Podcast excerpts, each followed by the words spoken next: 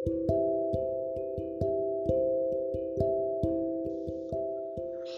babe, I wanted to read you this story in case there's ever a time where I'm not able to talk to you. It's a story you always ask me to read to you. This is the story of Goldilocks and the Three Little Bears. Once upon a time, there was a little girl named Goldilocks. She went for a walk in the forest. Pretty soon, she came upon a house. She knocked. When no one answered, she walked right in. At the table in the kitchen, there was three bowls of porridge. Goldilocks was hungry. She tasted the porridge from the first bowl. This porridge is too hot, she exclaimed. So she tasted the porridge from the second bowl. This porridge is too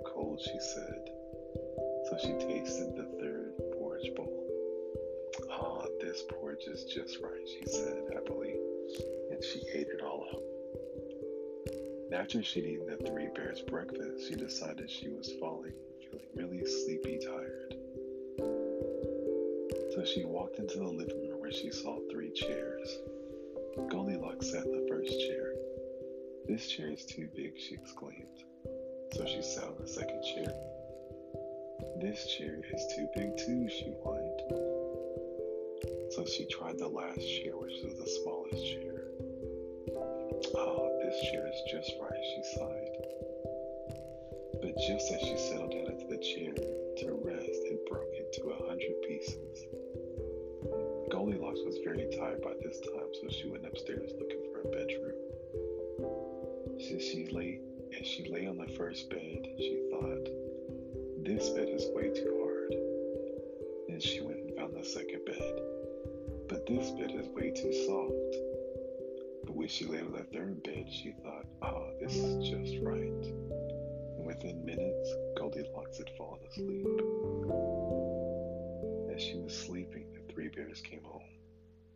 Someone's been eating my porridge, growled Papa Bear. Someone's been eating my porridge, said Mama Bear.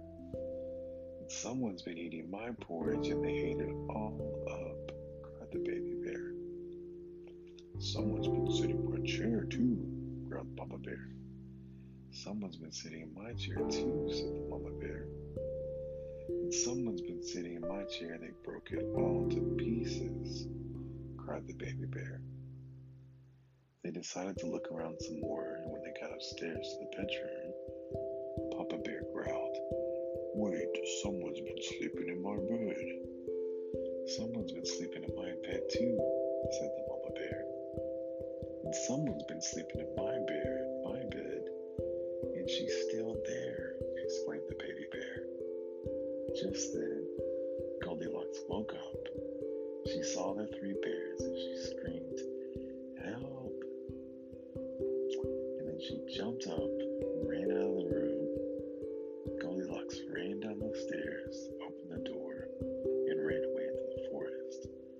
She never returned to the home of the three little bears. The